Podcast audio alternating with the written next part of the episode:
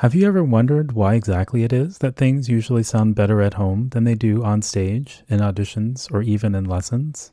It's easy to chalk it up to nerves or assume that you just have to practice more or get more performance experience. And sure, those things certainly are part of the puzzle, but a lot of times that's not really the true root cause.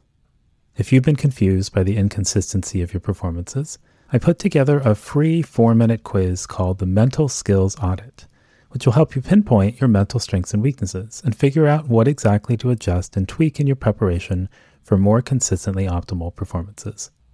You can take the mental skills audit online at bulletproofmusician.com slash MSA. That's MSA for mental skills audit. And again, it's 100% free and it'll take just four minutes to get your results emailed to you as a PDF. One quick note before we get into today's episode with timpanist Jason Haaheim. The focus of this episode was a research project he was collaborating on with psychologist Anders Ericsson. And even if that name doesn't ring a bell, you're probably familiar with Ericsson's work, as he coined the term deliberate practice, spent his career researching what it is that enables people to develop world class levels of expertise, and is the basis for books like The Talent Code and Talent is Overrated.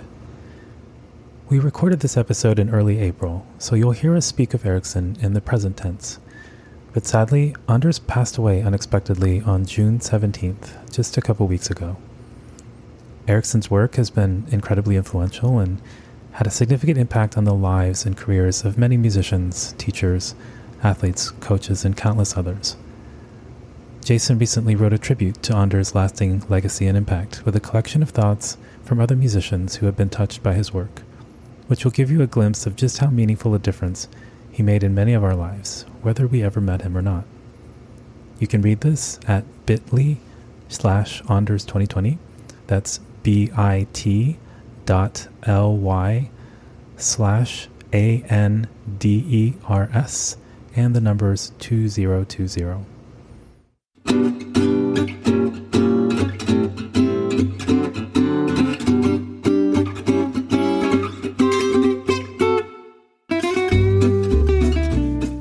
This is Noah Kageyama, and you're listening to the Bulletproof Musician Podcast. Every Sunday morning, we'll take a look at a new research based tip or technique to help you practice more effectively or perform better under pressure. And on the first Sunday of every month, I'll have a guest from the music, sport, or research world who will share their insights on how we can all be a little more awesome in the practice room and on stage. Today, I'll be chatting with Met Opera Orchestra principal timpanist Jason Haaheim. In this month's conversation, you'll hear Jason talk about the importance of recording your lessons, listening back, and transcribing the lesson, and why exactly this will help you make significantly more progress from week to week, even though at first, it might feel like doing this takes too much time away from your practicing to be worth the time and effort.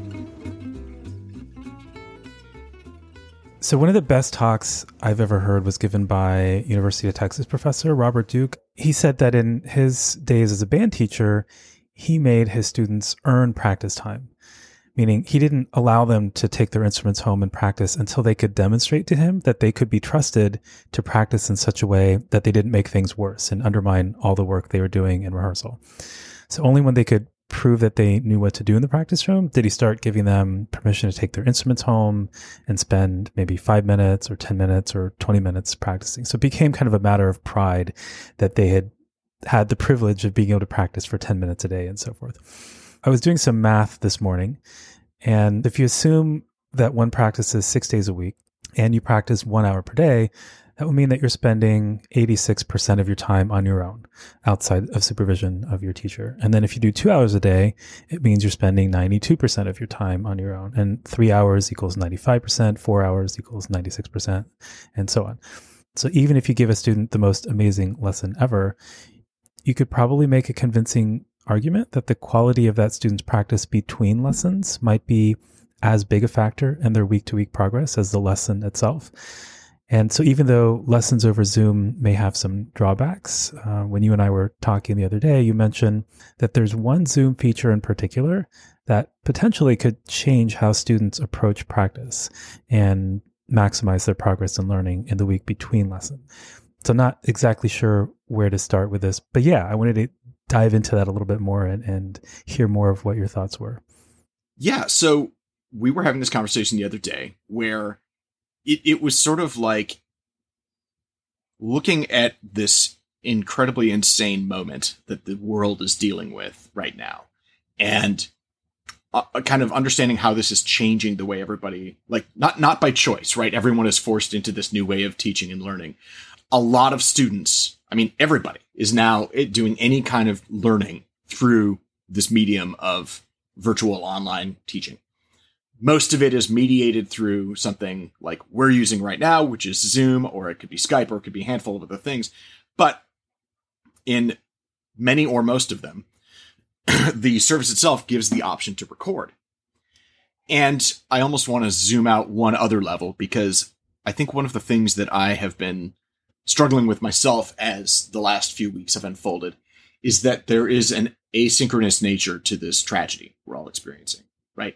And that it's it's weird on the one hand to have lessons and classes and various other things sort of trying to go about as usual, business as usual, while at the same time, like right now, Noah, you and I are in New York City, and it feels like a war zone, and it's absolutely insane. And I, am just going to be totally honest. Like it was just um, a day and a half ago that I found out that one of my colleagues in the Met Orchestra died from COVID and we're all reeling from that and it's just awful and it and it sucks because we've known that's coming right? And and so this this is again just kind of for for myself and my students in the last few weeks being able to frame this in a way that's saying um, yeah we are facing a radically uncertain future.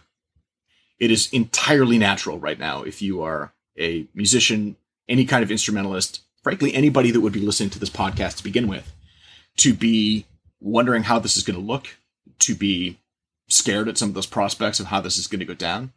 Yeah, me too. But sort of my north star remains that the the process of deliberate practice and the real skills that go into that um, are going to have an increased currency. Maybe we should say on the other side of this because it's everything that underlies the ability to be flexible and adaptable and learn how to learn and and all of that which I think is the exact segue point I want to connect to what you introduced. Because when you are working with a teacher and you're taking lessons, yes, they are giving you feedback. But one of the other things that's happening is you are learning how to learn. You are learning how to teach yourself this specifically because your teacher is not observing every hour of your practice, right? The ratios you, you broke down were absolutely right. That if you're only doing one hour a day of practice and you're doing weekly lessons, the ratio is 7 to 1, or 14 to 1, or 21 to 1, or 28 to 1. In my case, by the time I started getting really serious about taking orchestra auditions myself, I was well out of school. And so the the framework of having, you know, a weekly check-in lesson was not possible, really. You know, it, it, it wasn't practical. That's not kind of how things were going.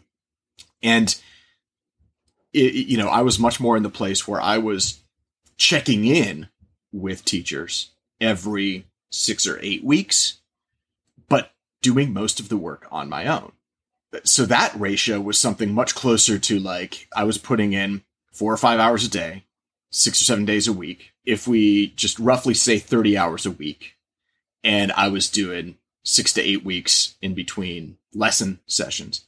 I was accumulating 150, 180, 200 hours of practicing in there in between check in times.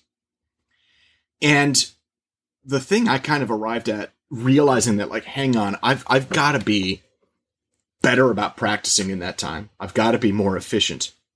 And uh, I, I remember at one point thinking about it like this canoe trip I took when I was in middle school. It was it was a Boy Scout thing, and like for anyone who's been canoeing, you know, you kind of like you, you paddle, paddle, paddle, but also like if you're in a, a, river or maybe you're on a lake and there's a strong wind, like you can start getting really easily blown off course.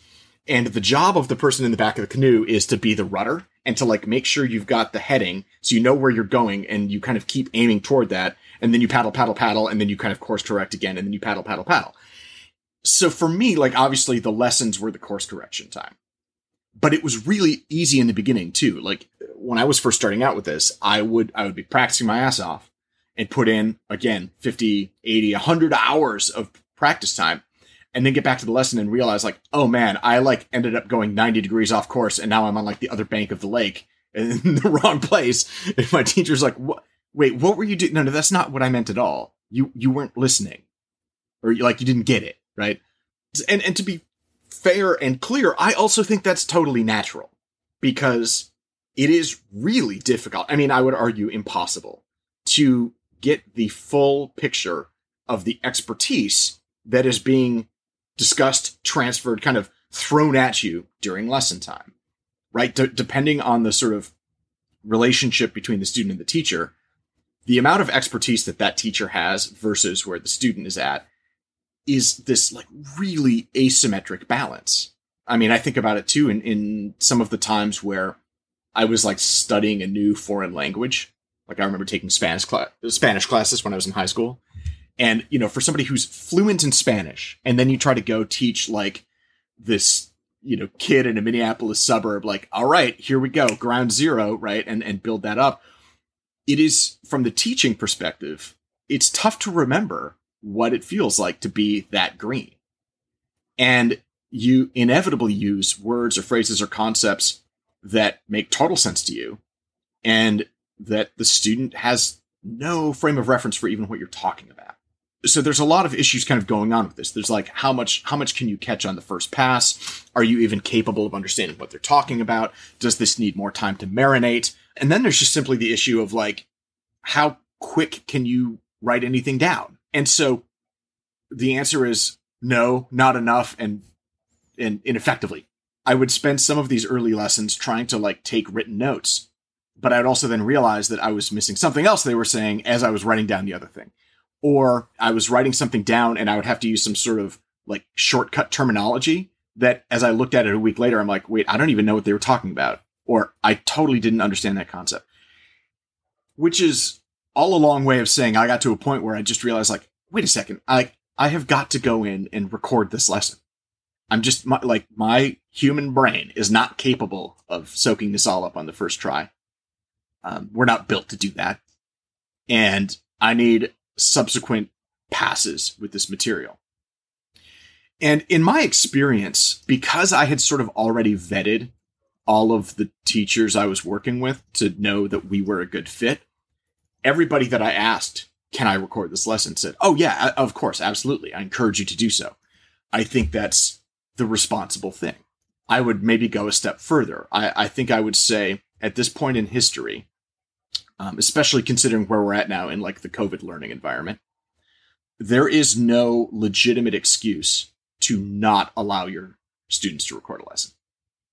I, have been saying this out in master classes for a couple years, and I've I've basically for myself been increasingly adamant about this point. I started saying like, well, you really should, you know, like it's a good idea but not all teachers are going to be comfortable with this. And and I've just evolved to the point where I'm like, no, there's there's absolutely no good reason. And I even think at this point it's a matter of of economics and ethics. For how much students are paying for tuition, they need to be able to extract maximum value from that time.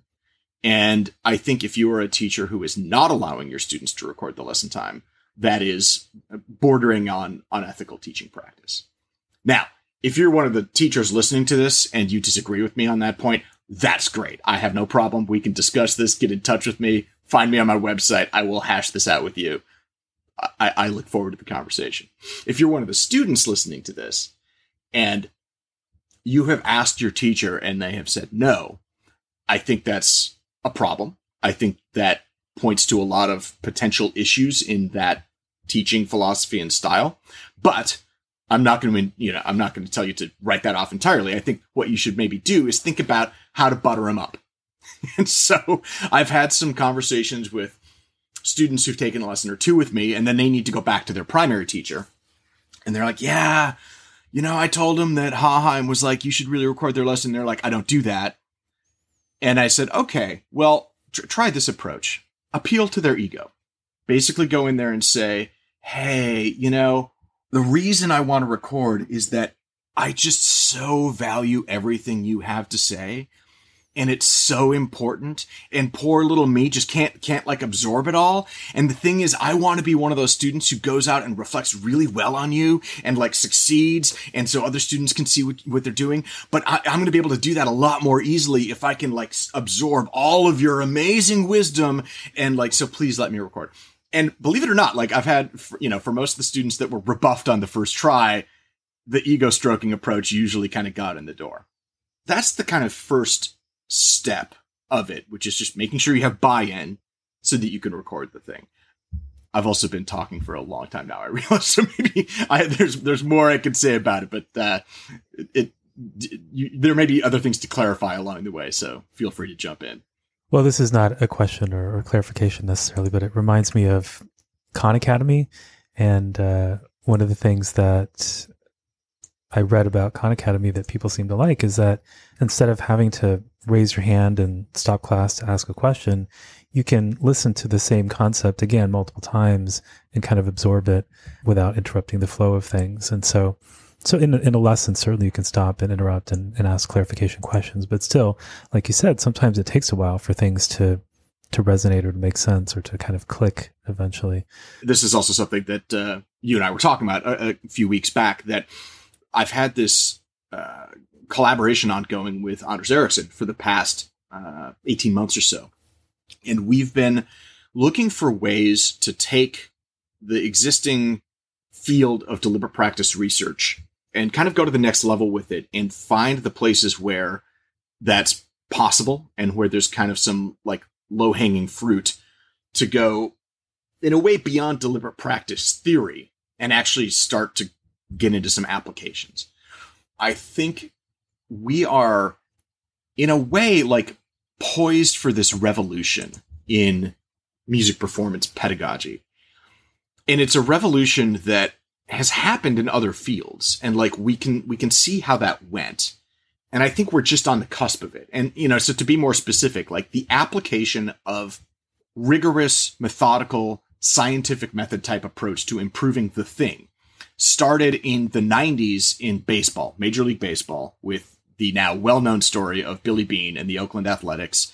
And Michael Lewis wrote the book Moneyball about it, and then it was turned into the movie with Brad Pitt. That was a whole thing where the field of Major League Baseball had been trading on this nonsensical notion of talent and like scouts that would see somebody playing and be like, you know, I just I like that guy's moxie, or like, boy, the cut of his jib, and he's going to be a great player. And it was all just like gut feeling and basically BS, right? Like, and and what Billy Beane did is come in and realize, oh, there are you know metrics you can look at for the way players perform, and if you want a good baseball team, you just need the right combination of metrics. And so I can go put together a team of essentially dramatically undervalued players that working together are going to be able to be much more effective where the sum is greater than the whole of the parts.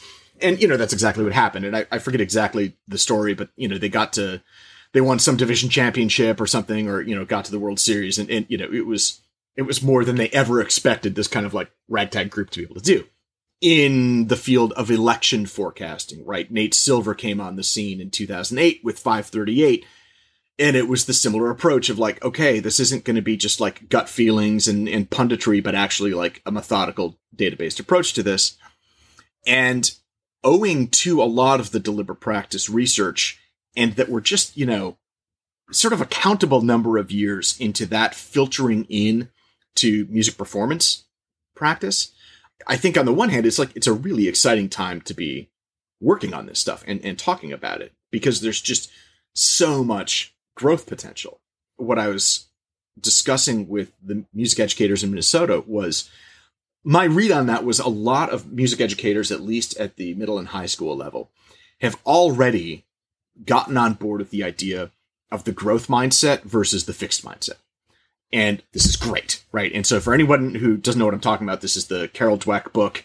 She's a psychologist, I forget where, but so she wrote this book called Mindset that was um, you know very much connected with the kind of founding principles of deliberate practice which is that you're you know you're not born with a fixed potential or a fixed way to learn or a fixed anything that principles like neuroplasticity enable you to learn and develop and grow and kind of shape your own potential and so the music educators were already super on board with that. And that was great to see and hear.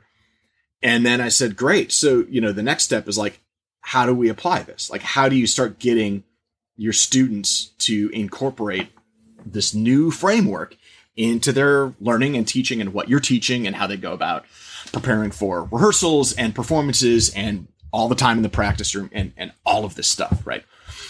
Kind of like back to my canoeing analogy, it's like you got to capture that lesson time to begin with, just so that those intervening 7, 14, 28 hours are like truly as effective and smartly directed as it can be. So I want to ask about how to do it. Meaning, I mean, yes, you tape your lesson, you listen back. That part is straightforward, but I'm sure there are details as to how to make the most of that sort of activity. But before we get there, I'm actually curious what what actually changes in the students' practice behaviors during the week when they are operating from a perspective of having reviewed their lesson and, and transcribed the important parts and so forth? Like, are there specific yeah. things that change?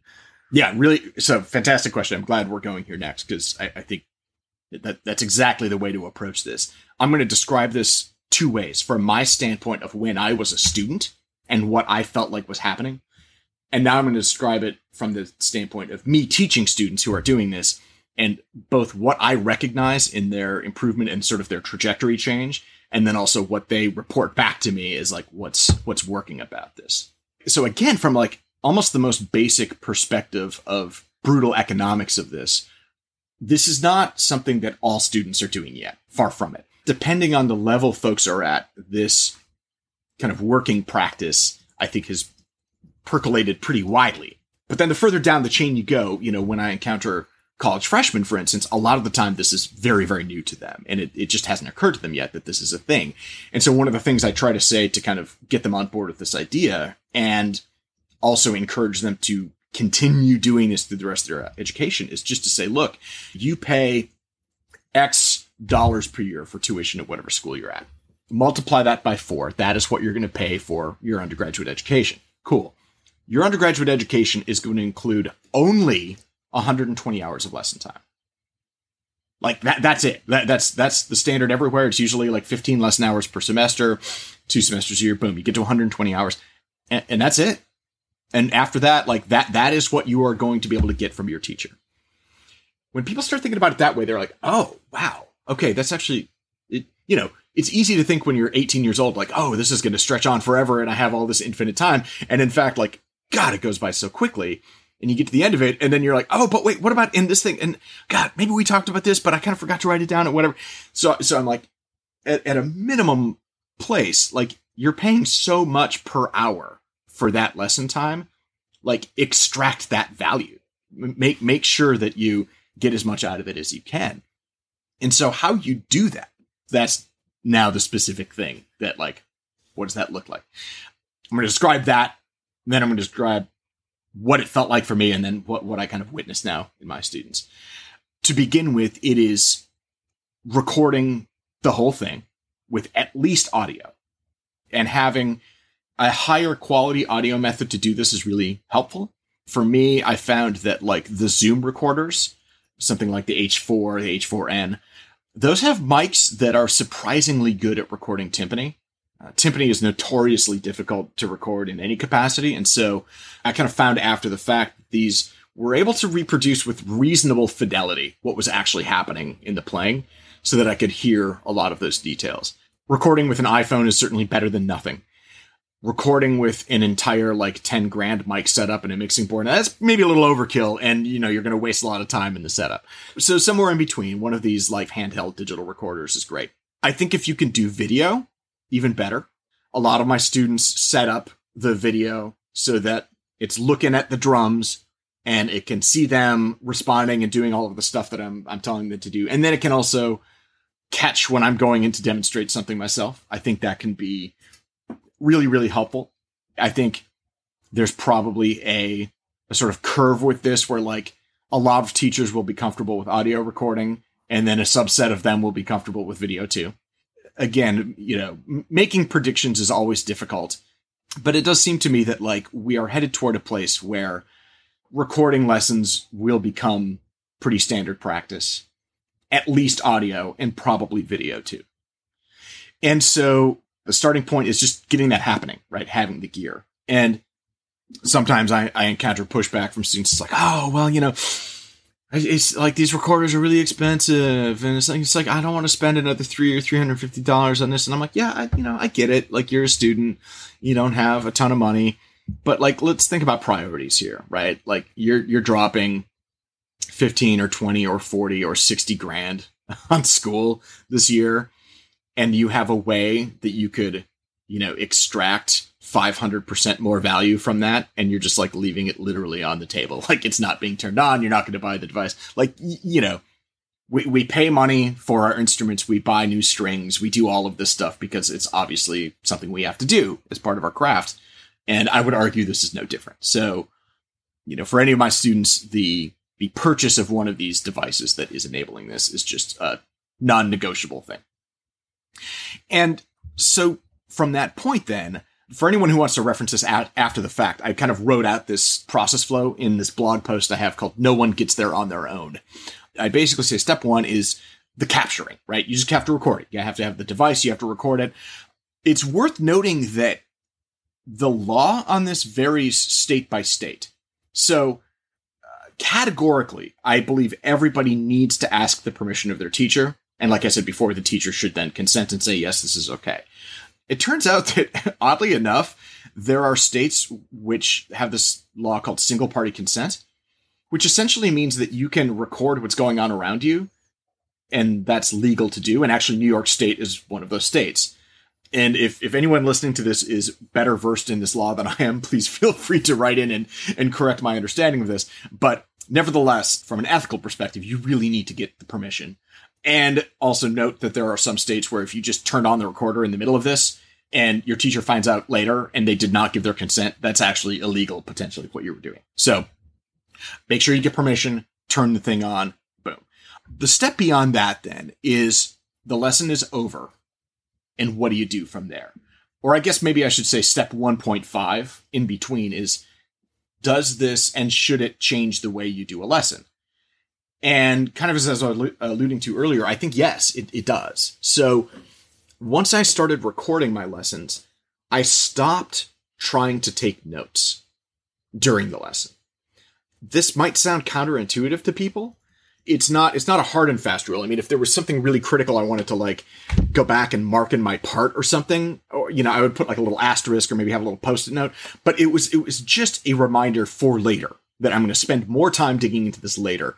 Because again, the idea was during that incredibly valuable lesson time, which is you know, it's probably helpful to put a number on this, right? Like, I mean, a lot of people's lesson rates that I know in New York City is like $150 an hour for a lesson.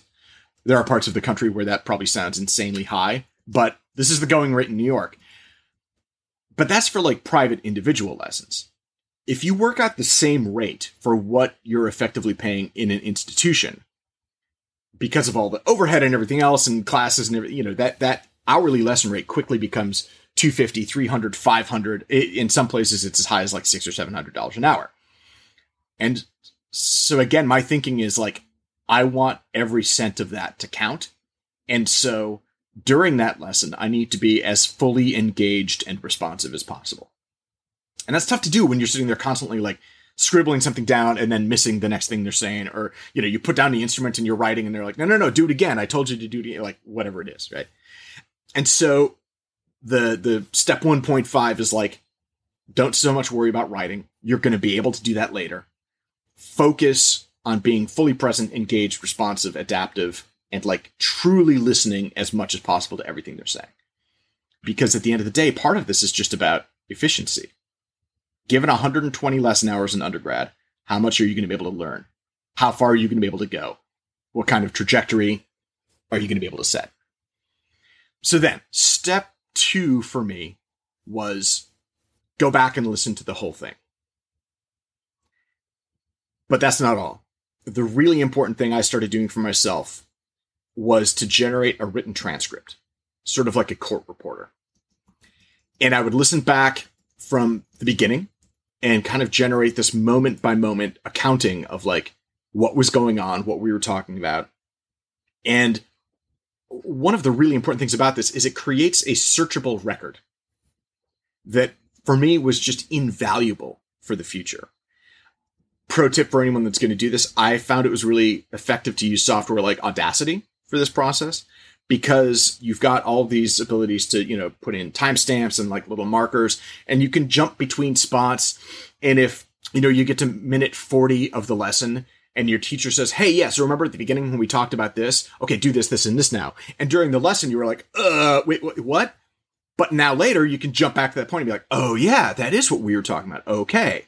Going through that, writing the transcript, this takes time, obviously, right? Like for, for a given lesson hour, I would sometimes spend two, three, even four hours in this transcription process, which seems onerous to people. And this is kind of one of the other areas of pushback I encounter where they're just like, yeah, well, but that's going to cut into my practice time. And I say, no, absolutely not. If that is the way you're thinking about this, I think you're you're managing your time poorly or inefficiently. Because the way I was doing this was essentially structuring my schedule and my life and everything so that I would go basically push my practice hours to the biochemical maximum, which um, I know you've written about Noa, and I know like a lot of other people have studied this that across many, many fields, there is this growing recognition that like four to five hours of intense focused concentration is about as much as we can realistically expect in any given day. And that after that, we require sleep and rest and rejuvenation to both, uh, you know, at a neurological level, we're, we're getting rid of this beta amyloid protein that, that builds up and kind of inhibits our cognitive capacity. We are replenishing our stores of myelin, where all of these things are happening just at a cellular level that enables us to learn more effectively. So, yeah, my priority was maximize that time. But still, that's only 28 or 30 or 35 hours a week.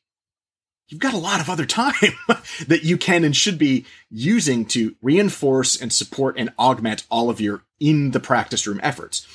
And so for me, this transcription time was key in that part of the supporting time.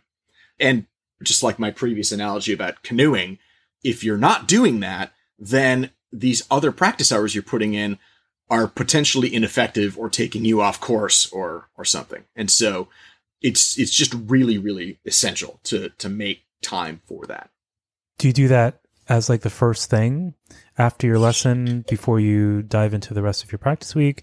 Um, the other thing is, do you do the the transcription all in one sitting, or do you kind of spread it out just for endurance purposes or just keeping your mind fresh or maybe it doesn't matter so much but um g- generally yes i do it right away after and generally yes i try to do it all in one sitting but th- so there's an asterisk there that that relates to my step 3 because my step 3 is to basically go back and review your own review which is to like look at the transcript you've generated or just sort of sit there and think about like okay what what is the totality of what we covered in this lesson and then go back and zoom in again on some of these really critical parts. Like if, if there was a major breakthrough moment, or there was something that you didn't understand the first time, or your teacher used a word that you'd never heard before, or like maybe you're doing Mahler and there's like a German term and it just goes right by you and you're like, oh, what does you know,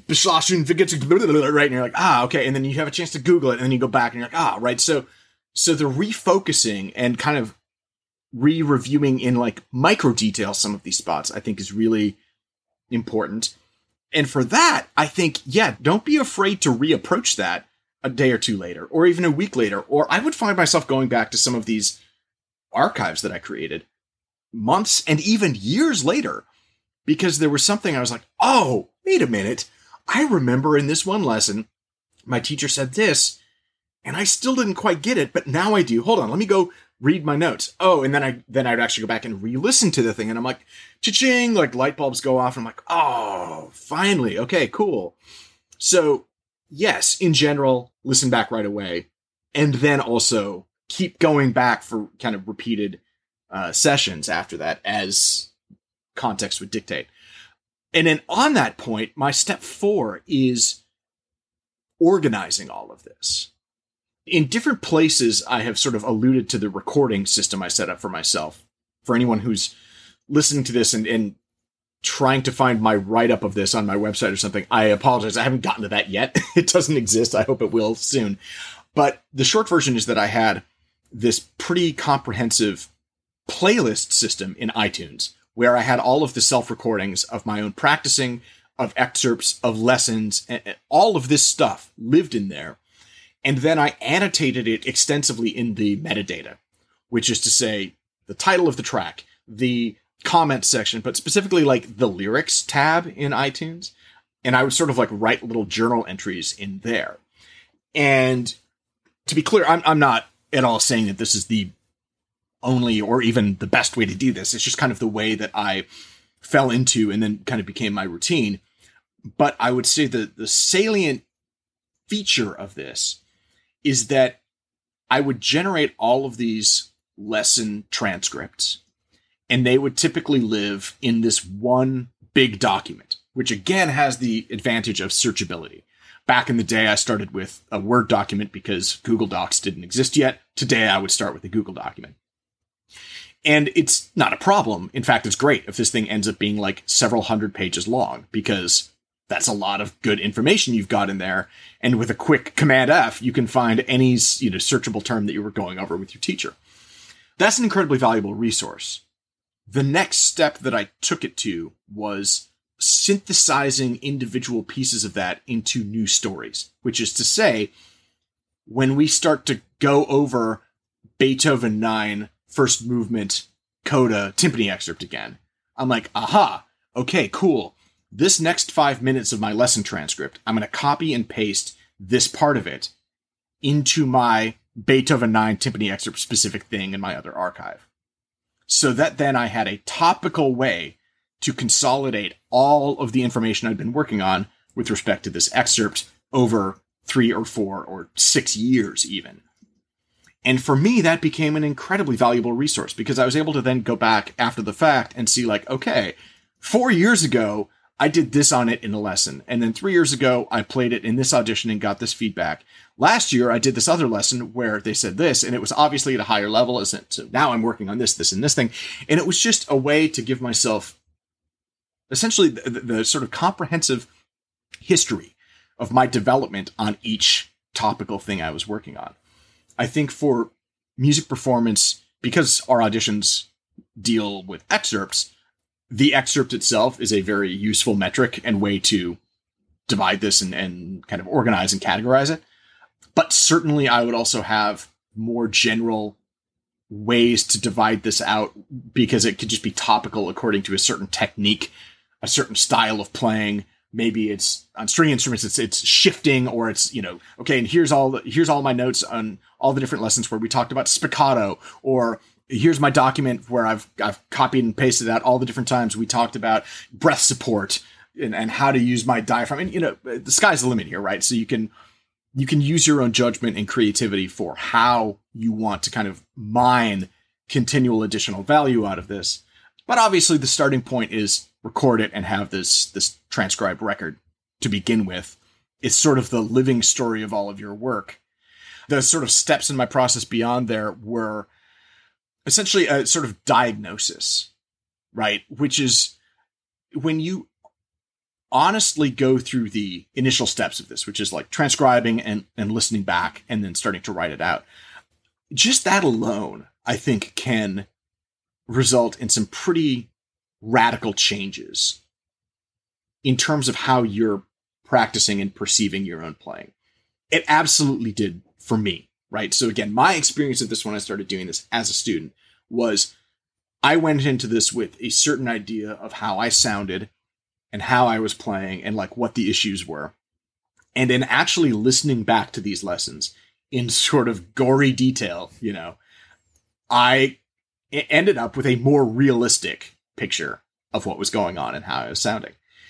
And to be clear, that's not always pleasant because we're human beings with egos and, and emotions and we like to think that we're awesome and doing everything great. And a lot of times these recordings reveal like, oh, well, you know, not not quite. Like there's there's another part of this that you still have to be working on, but I would argue that that is exactly what should be happening then because it kind of allows you to cut through the BS and focus on the issues that are really important.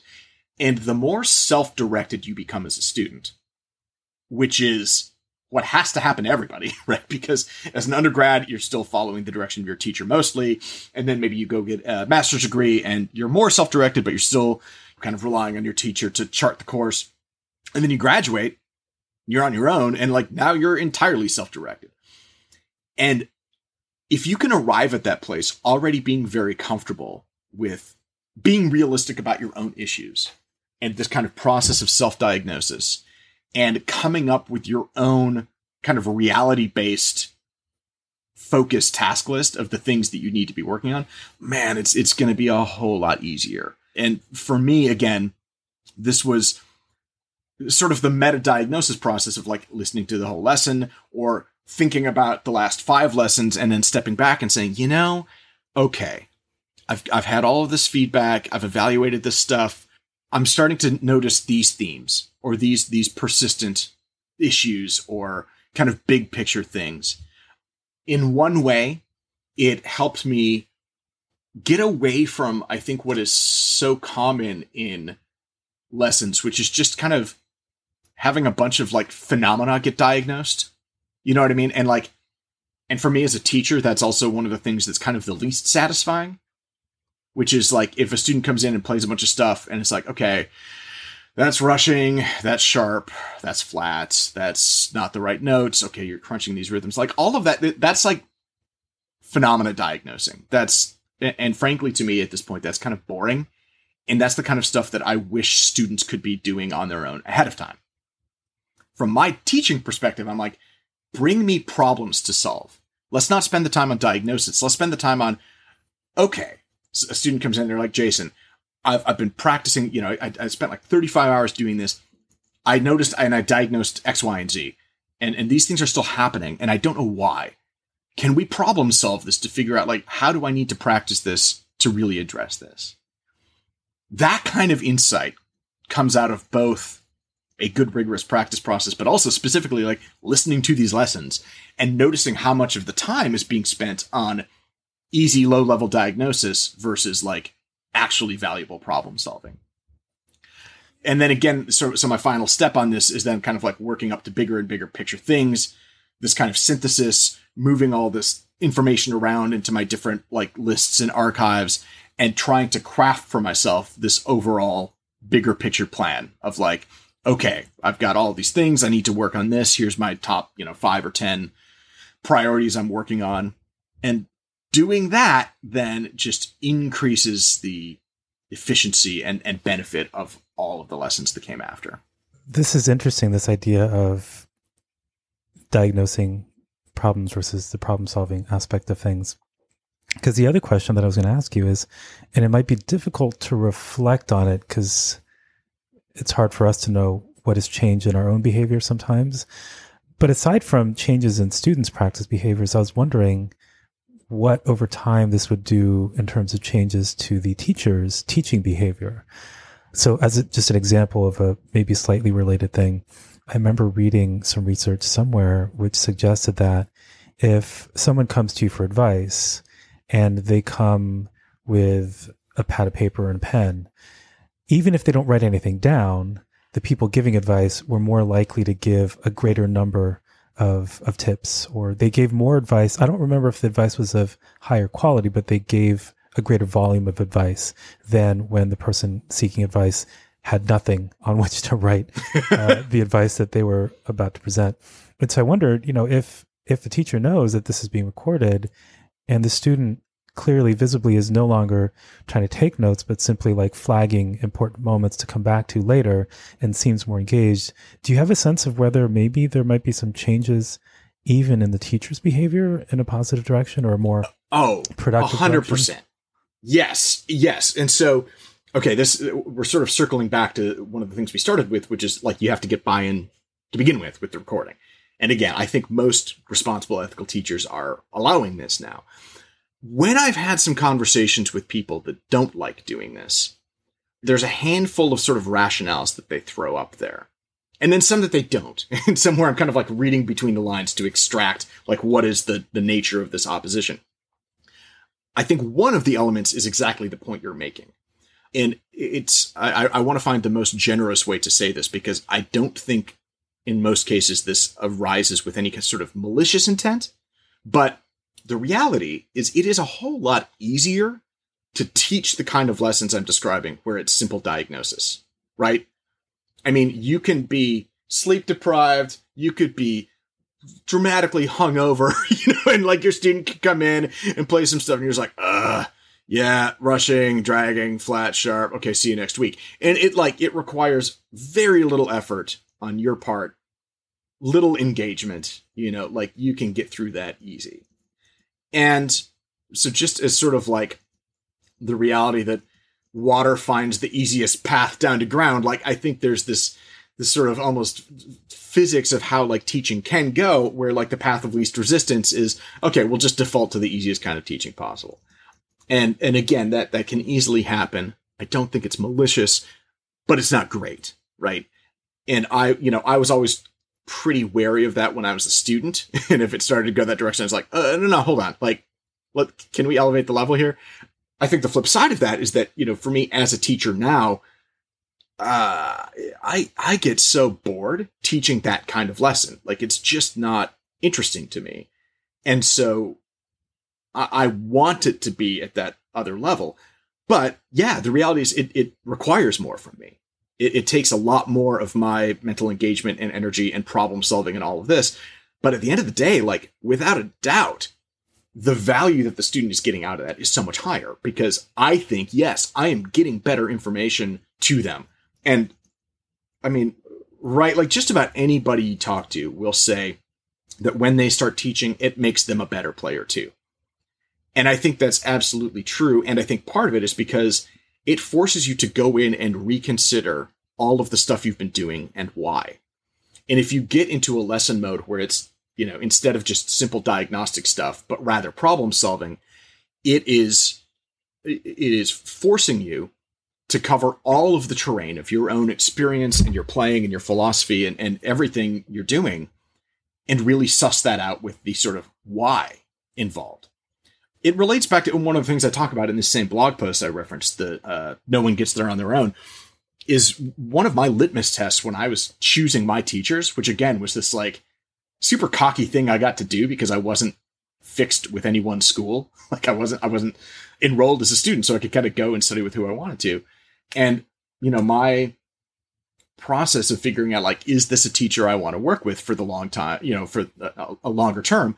Obviously, I wanted them to be interested in working with me. But beyond that, I would ask them questions during the lesson, which is like, you know, they'd show me something or they, would play something cool. And I'd be like, wow, oh, that was really neat. Cool. Like, why did you do that? Or why did you approach it that way? And the why question always goes to this place of like interesting problem solving versus just basic diagnostics. If the response from the teacher was something like, oh, well, because that's just how it's done, or, well, that's what my teacher told me to do, and I couldn't get to the why, I was like, okay, cool, fair enough. Um, this is not going to be what I need or what interests me as a student, and not the way I like to think about this or music or anything. But but that was a way to get to that kind of what I think is much higher quality, valuable information. And so that idea that like, yeah, just simply getting out the notepad provokes people into that way of like, okay, I'm to, I'm to give you more. I'm to give you better. I think, and it, so I, I think I have to mention this other side of it, which is still this, the resistance that people will have to being recorded during lessons. I think there is a place again where I, I don't think this is necessarily malicious but people when people realize they're on the record, they get scared because they're like, "Oh, oh no. Well, wait. You're actually to you're actually going to write this down? Oh, no. I might be accountable for what I say." Right? And the reality is like you always are, but it's just the recorder makes it more concrete. And I think for some of the teachers that I've talked with about this, what they're really saying is, oh crap, I don't want the recorder to be on because I don't want it to be a, a, part of the record if I say something really stupid. Which, again, me sort of reading between the lines and and trying to suss out what they're saying is I haven't actually given that this much thought. right? I, I have I've been teaching a certain thing for a long time, and this is just what I do. But I'm not sure I'm able to, you know, justify it or provide a rationale or something where I'm just not going to sound like an asshat when I'm talking about it in a lesson. And and I understand that, and I get that fear, but I think again from from a sort of like perspective of ethical pedagogy, it's like, well, suck it up and do better. you know what I mean? Like that uh, that just points to like what you're not giving your students that maybe you should be. Uh, on sort of the darkest side of this, I think there are mm, there are teachers out there, and I'm obviously not going to name any names here, but there are teachers out there where you know their teaching style might be um, not PC, not um, respectful, maybe bordering on lewd, maybe bordering on wildly inappropriate. I think the number of stories we have now in this sort of post Me Too era about how those teacher student relationships in music can go incredibly badly.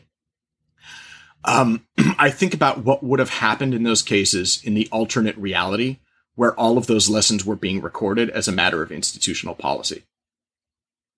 I, I think it, it, you know, there's a lot of good reasons for doing this and for proceeding with lessons this way.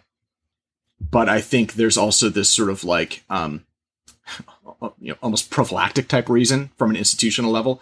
And frankly, just from like individual, like legal liability where you should want this.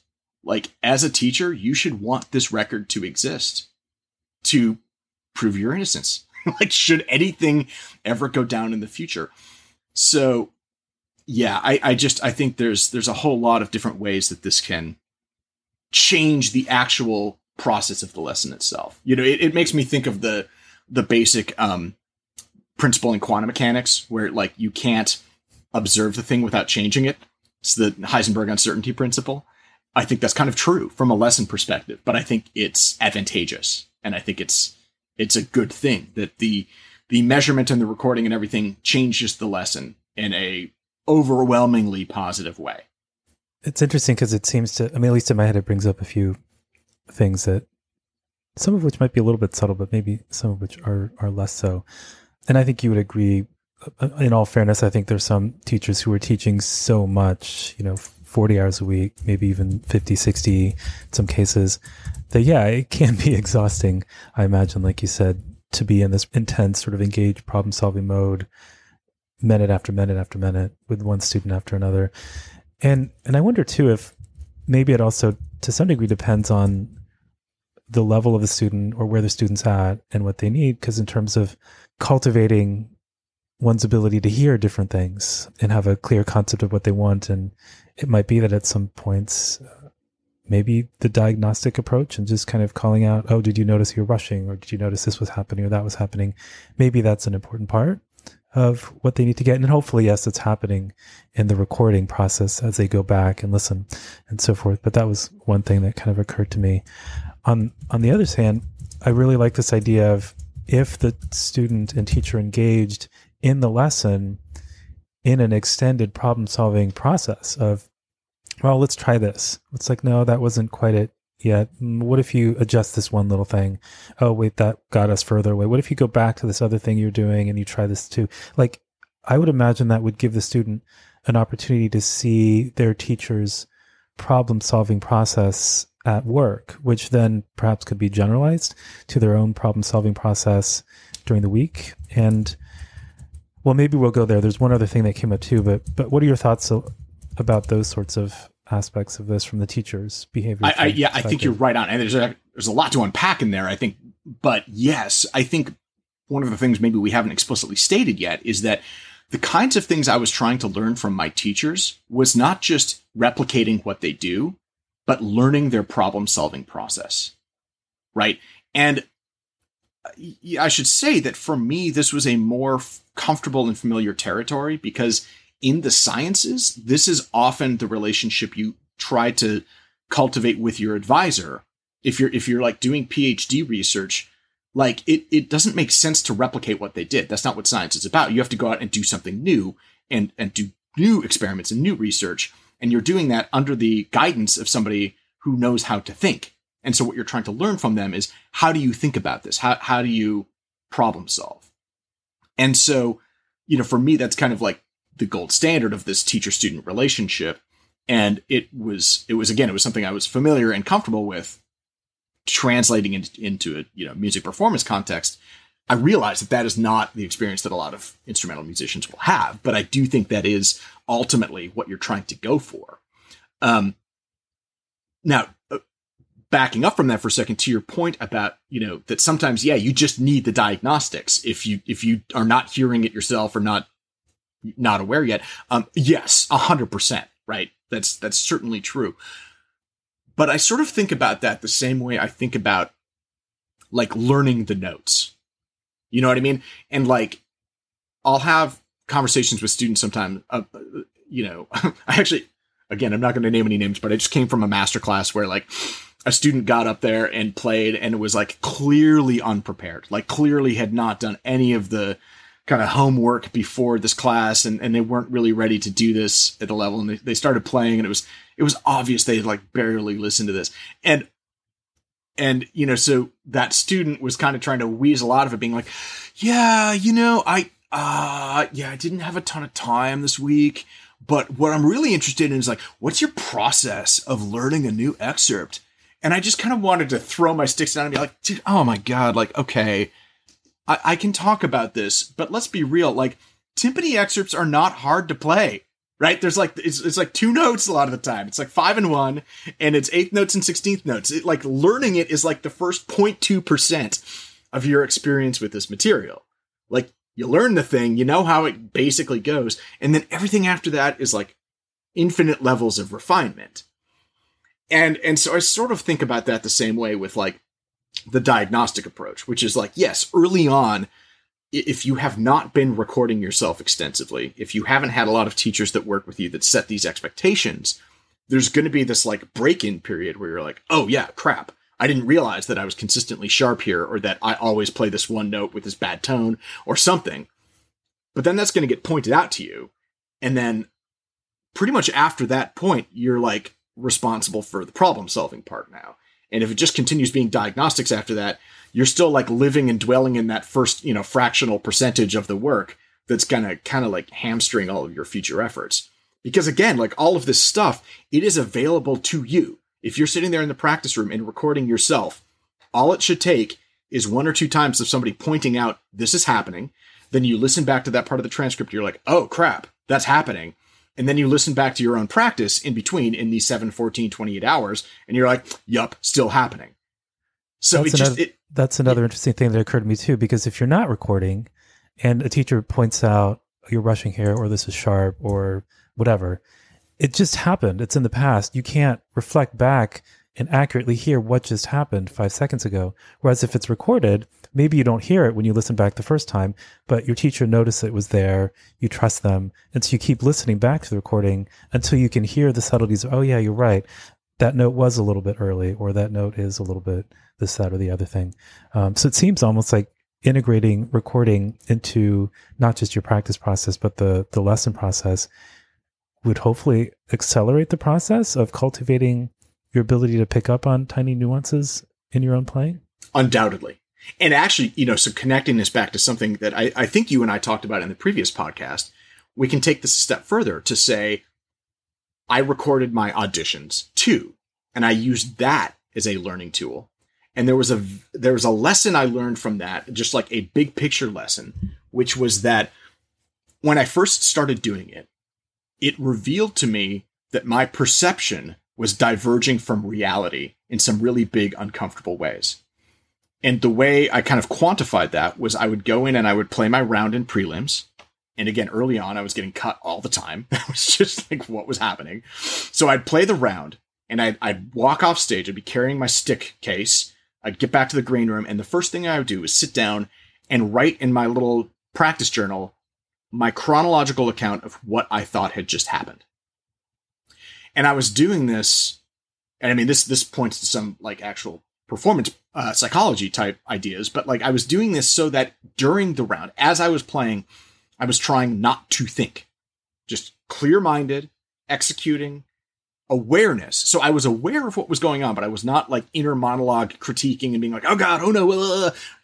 It was just awareness. It was like it was like I had this almost little video audio camera in my brain that was just like buffering into this place, and the buffer was filling up. And then I left the stage, went back to the green room, and then emptied the buffer into my journal. It's like, what did I think just happened there? Okay, so now I've got this little chronological accounting. And later that afternoon, you know, after I'd been cut or something, and I'm back in my hotel room, now I listen to my round. And I compare the reality of my transcript that I'm writing now, fresh and new with this thing that I'm listening to. And I compare that to my initial written impression. And good God, like the first few times I was doing that, it was really uncomfortable because I walked out of there thinking, what? I just got cut. Come on. I played great. I thought that was awesome. And this went well. And this went well. And, and then I heard the playback and I was like, Oh. Oh no. Oh shoot. oh, oh geez. This is not what I thought it was. But over time, and I mean like the course of maybe 12 or 18 months and like a handful of times doing this, these things started to really converge. So that it, by the end of this, I got to the point where I was still recording the audition just as a matter of practice, but I, I actually I probably didn't need to because my awareness was now so closely matching reality. But that kind of only came from that painful process of confronting what I thought it was and and dealing with that. And the larger point with this, I think, is that in micro, that can and should be happening like in your daily practice all of the time. As a result of that thing you identified, which is you have that moment with your teacher it comes and goes and it's gone and now it's in the past and it's tough to reflect on that and problem solve unless you can unless you have a recorded thing to go back to and reference which essentially is another way of i think you said ensuring that your teacher's guidance or your teacher's priorities for you at that moment in your development continue on through the week with you instead of you kind of going off in some other direction and losing track of all the things that your teacher is trying to get you to work on so, me being me, I'm going to make my requisite Star Wars reference now because in my mind, recording your lessons and generating this transcript is like enabling the Force ghosts, right? So, like, lacking this, you're never going to hear Obi Wan be like, Luke, Dagobah, and you're never going to hear Yoda being like, we are what we grew up, you know, like the whole thing. Like, you're not going to have that ongoing kind of wisdom or, you know, redirection in your efforts. It's just going to be in the past and gone and kind of relying on your memory, which is going to be incomplete and faulty. And so, in engaging in this process that in, in my blog post I just called deliberate lessons is sort of like activating the Force Ghost feature so that they, they can kind of still be with you, the, with you, kind of continuously advising and, and guiding. You know, there's one other thing that I, I wondered, and I don't know if you've had this experience or not, but in theory, I'm wondering because in Zoom, we can't hear all the details in a student's playing nearly as well as we could in, in real life, it's I would imagine it's more difficult to do that diagnostic process of what's the sound quality really like over there in the person's living room where they're playing, or you know maybe even pitch and intonation and, and dynamics and all these details have been sort of uh, processed through Zoom yeah. in such a way that we can't really spend as much time perhaps on the nuances of what we would need them to be working on. But I wonder if the the problem solving process though needn't be as negatively impacted by the fact that people are working remotely. I don't know. What do you think? Do you think it's maybe? I think that's true. I, I think I think that's both true, and it also suggests some alternate ways of using this technology. So so even pre-COVID, I would do a lot of work with students around the world where they would record a sort of mock audition round with high quality mics in their studio or on a stage or something, upload that. I would listen to it, and then our online lesson time would be a conversation rehashing that thing that was enabling higher quality and enabling more nuance, right? So, so that's one way to kind of work around that. Um, that being said, I mean, yeah, clearly one of the things that people are facing right now is access to facilities, right? So not only do people not necessarily have the ability to get in and play on the recital stage so they can hear what it sounds like in the room and, and teachers can hear that and be like, wow, you know, it's a really full sound. It's getting to the back row or like, oh, it's a little bit kind of tepid and like, you know, that kind of thing is really hard to work with right now. Um, to say nothing of the fact that like, you know, all of my students are like, I can't even get to timpani. I can't get to timpani, right? My timpani are trapped at the Met and like, I'm not able to play my instrument and it, it's sad. But I, I, what I do think that points to is that there is still the problem solving process and the thinking that can be like, okay, well, for the time being, we we can't apply that type of thinking to these very nuanced variables, but we can still do it for all of this other stuff. I'm thinking in my head of something like maybe there's a passage where it just sounds a little bit sloppy because the coordination between the right and left hands isn't quite where it needs to be and so then the teacher could help with figuring out why that might be and what's going on and what adjustments might need to be made technically and so forth. I don't know. I kind of enjoy that sort of problem solving. I mean, that's when practicing became more fun for me when I yeah. started understanding deliberate practice and that it is kind of a series of puzzles to be solved and solutions that are hiding there somewhere that I just need to discover as opposed to just mindless repetition. But, you know, uh, it's, yeah. it's funny because as you're saying that, it makes me think of one of the other things you, you mentioned a few minutes ago, which was that like, um, it's, it's totally a thing where teachers themselves can get heavily scheduled, verging on overcommitted, right? So, so if you are juggling a performing job like at the Met or the New York Philharmonic or something like this, and you teach at Juilliard uh, or and or MSM or Madison Rutgers, you know, like it is really totally possible to get a very full plate. And uh, the the way I've thought about that is, I mean, one of the core messages of the entire deliberate practice framework is quantity is important, but quality is more important. And it is more effective to spend two hours practicing really, really well than six hours practicing in an inefficient, unfocused way.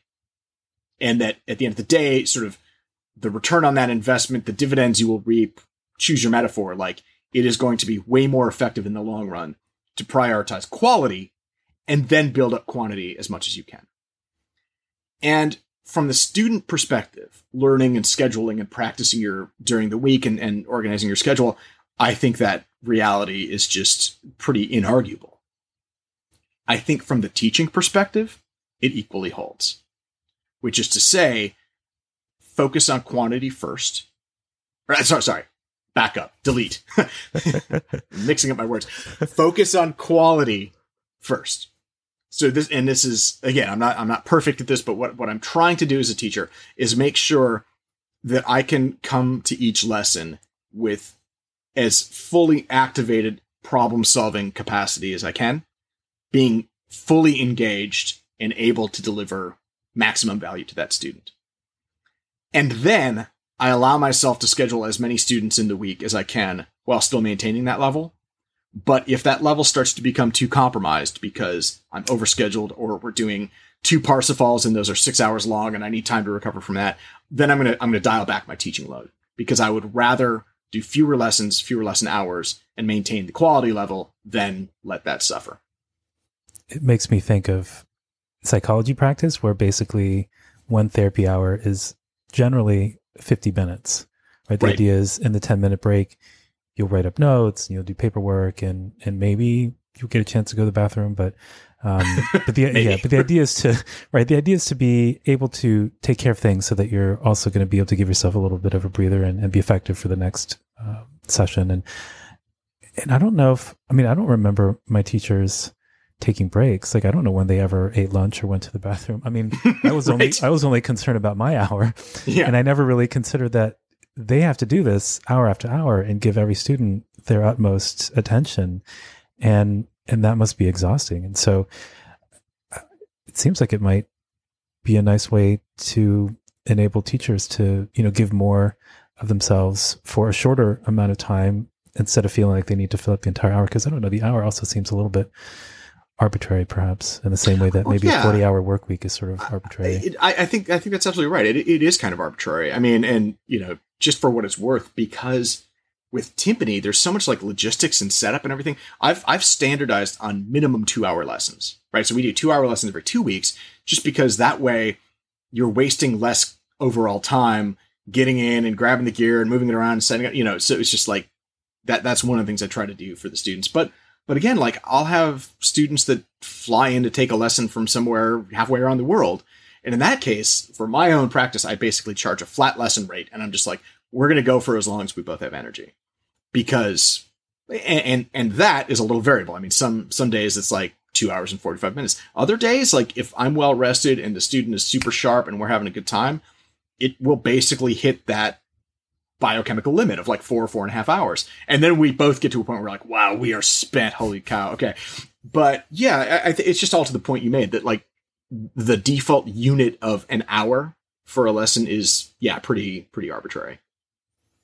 And I guess, you know, maybe, maybe just kind of one other closing comment on all of this eh, sort of summarizing everything we've we've just talked about and, and sort of the starting point of like how I approach lessons, the concept of a deliberate lesson, and and why.